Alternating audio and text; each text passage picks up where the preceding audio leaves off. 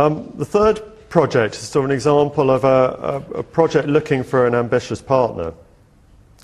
And it was part of an Anglo-French initiative that uh, we ran at CABE uh, a few years back, back in two thousand three. And we formed a venture with the uh, French Ministry of Housing.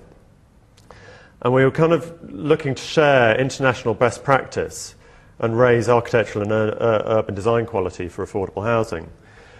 And so we had a site in London that we were going to invite joint uh, British and French teams to design, and a site in Paris where the converse would happen. So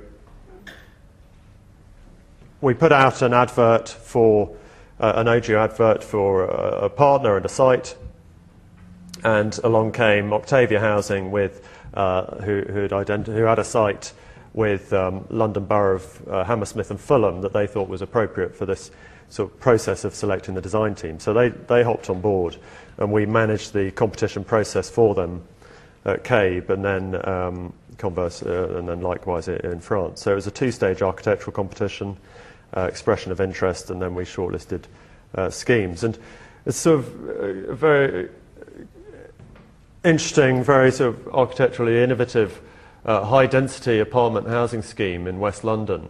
And I think, curiously, it was designed by Cartwright-Pickard architects jointly with a company called B N C, and who are Paris-based architects. And I think it's a scheme that neither of them would have come up individually with.